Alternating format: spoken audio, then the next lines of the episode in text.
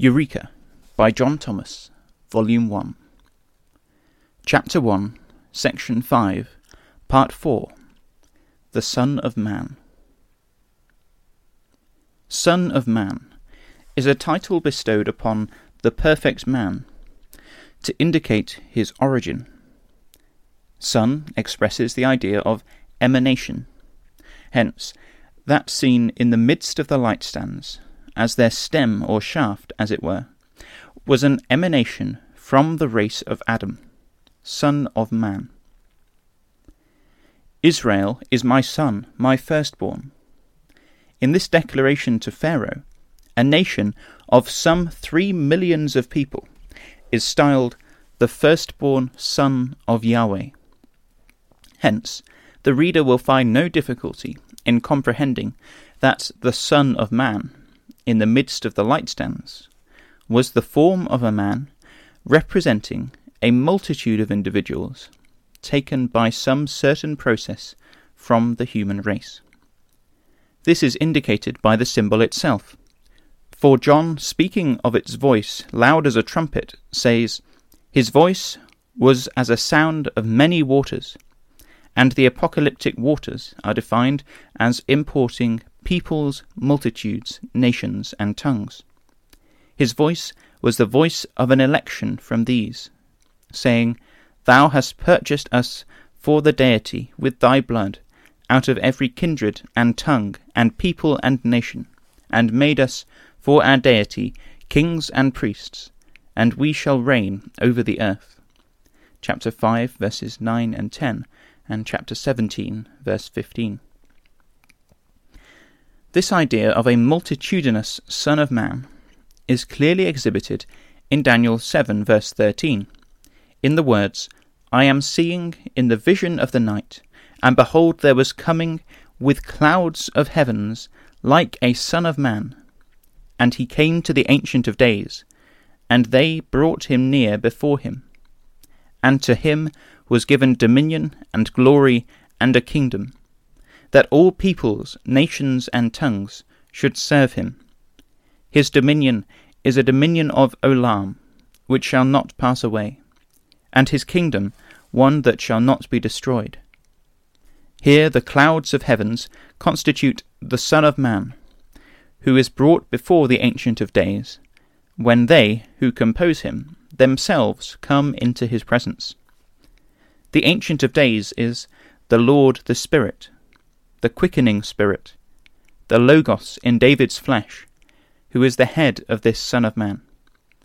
In the fourteenth verse, the kingdom is said to be given to the Son of Man, and in verses 18, 22, and 27, it is said to be given to the saints of the Elyonin, Most High Ones, as the saints of the Most High Ones shall receive the kingdom, and shall possess the kingdom for the Olam, even during an Olam of Olams, or during the millennium.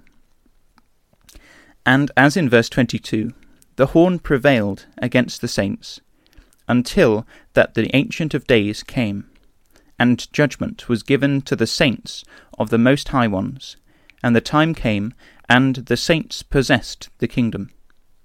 And in the twenty seventh verse, and the kingdom and the dominion and the greatness of the kingdom under all the heavens shall be given to the people of the saints of the Most High Ones, whose kingdom is the kingdom of Olam, the millennium, and all the dominions shall serve and obey him. If a kingdom be given to A, and the same kingdom at the same time be given to Z, then A and Z are one and the same though called by different letters of the alphabet. This is the argument of the texts before us. The millennial kingdom is given to the Son of Man. It is also given at the same time to the saints. Therefore, the Son of Man and the saints are but different phrases for one and the same thing. Daniel and John both introduce a Son of Man as a similitude. They tell us that what they saw was homoion euo, a thing like to a son of man. It had the exterior form of a man, but from the description of parts, anything than the exact counterpart of a man.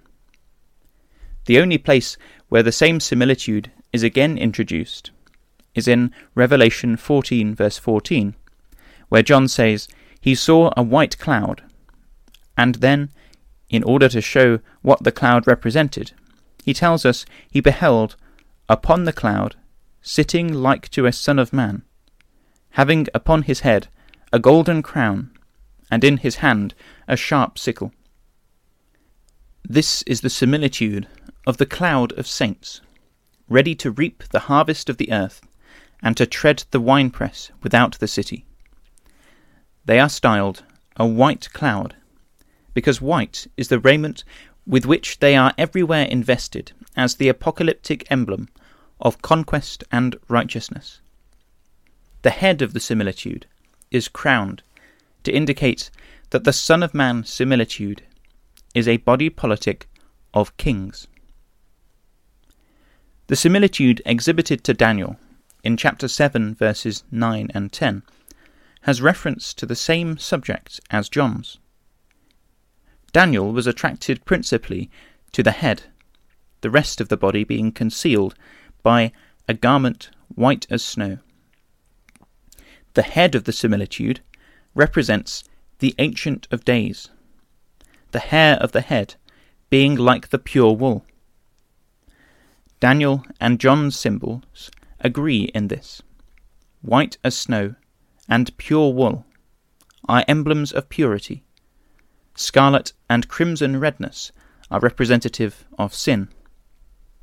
Thus it is written, Though your sins be as scarlet, they shall be as white as snow. Though they be red like crimson, they shall be as wool. Isaiah 1 verse 18. The wool of the symbol connects it with the Lamb of Revelation 5 verse 6, as it had been slain, in which are the seven eyes of deity. The other particulars of John's Son of Man are merged in the following scenery of Daniel's vision his throne, the fiery flame, his wheels, burning fire, a stream of fire flowing and issuing from before him. A thousand thousands served him, and a myriad myriads stood before him. The judgment was set, and books were opened. The white garment indicates the priestly and righteous character of the body clothed thereby, all of which are justified, and priests as well as conquering kings for God. When it was revealed to Daniel in chapter 8, verse 14, that the holy should be avenged after 2,300 years had passed away, he fell into the death state and revived, to signify that the vengeance would be after the resurrection. At that time also, he says, Behold, there stood before me as the appearance of a man. And I heard a man's voice between the banks of Ulai, which called and said, Understand, O Son of Man, for at the time of the end the vision is. Here Daniel is made to personate the Son of Man. He was lying on his face in a deep sleep at the time, but when touched, he stood up as the Son of Man, raised from the dead, ready to hear about the breaking of the little horn at the epoch of vengeance by the Prince of Princes. Again, the apocalyptic Son of Man appears to Daniel by the side of the great river, which is Hiddekel, as narrated in chapter 10, verse 5. In the English version, he is said to have beheld a certain man. This phrase in the original is Ish Echad, man of one. It was not a real man he beheld, but as he styles it in verse 18, the appearance of a man and in verse 16, like the similitude of the sons of Adam. It was a symbolical or shadowy representation of the man of the one eternal Spirit. It was, therefore, truly a certain man, not an uncertain or indefinite one. John the Baptizer saw the Spirit descending from heaven like a dove. And Daniel and John, the Apostle, beheld the same Spirit, like the similitude of the sons of Adam, or like to a son of man.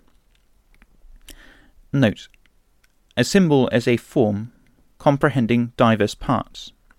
As a whole, it is a compendious abstract of something else than itself, much in a condensed form. A symbolical representation is the act of showing, by forms or types, the real thing intended. It is the shadowy form of a true substance. And in the chapter before us, that substance, so potentially foreshadowed, is Christ's body corporate, the germ or nucleus of which is the Logos become flesh, and named by deity Yahushua, or Jesus. End of note. Now, the description Daniel gives us of this symbol, or spirit form, is that he was clothed in linen, and his loins girded with fine gold of Uphaz. His body was like the beryl, and his face as the appearance of lightning, and his eyes as lamps of fire, and his arms and his feet like in colour to polished brass, and the voice of his words like the voice of a multitude. He saw this in Eden by the third of its rivers, the Hiddekel, where the cherubim and devouring fire were originally located. Genesis 2 verse 14 and 3 verse 24. The reason why the locality of the vision is specified is to acquaint the reader with the region of the earth where the glory of the spirit man is to be revealed. The general description of the two symbols being before the reader. I shall proceed now to examine them more in detail, commencing with the intimation that the similitude was clothed to the feet.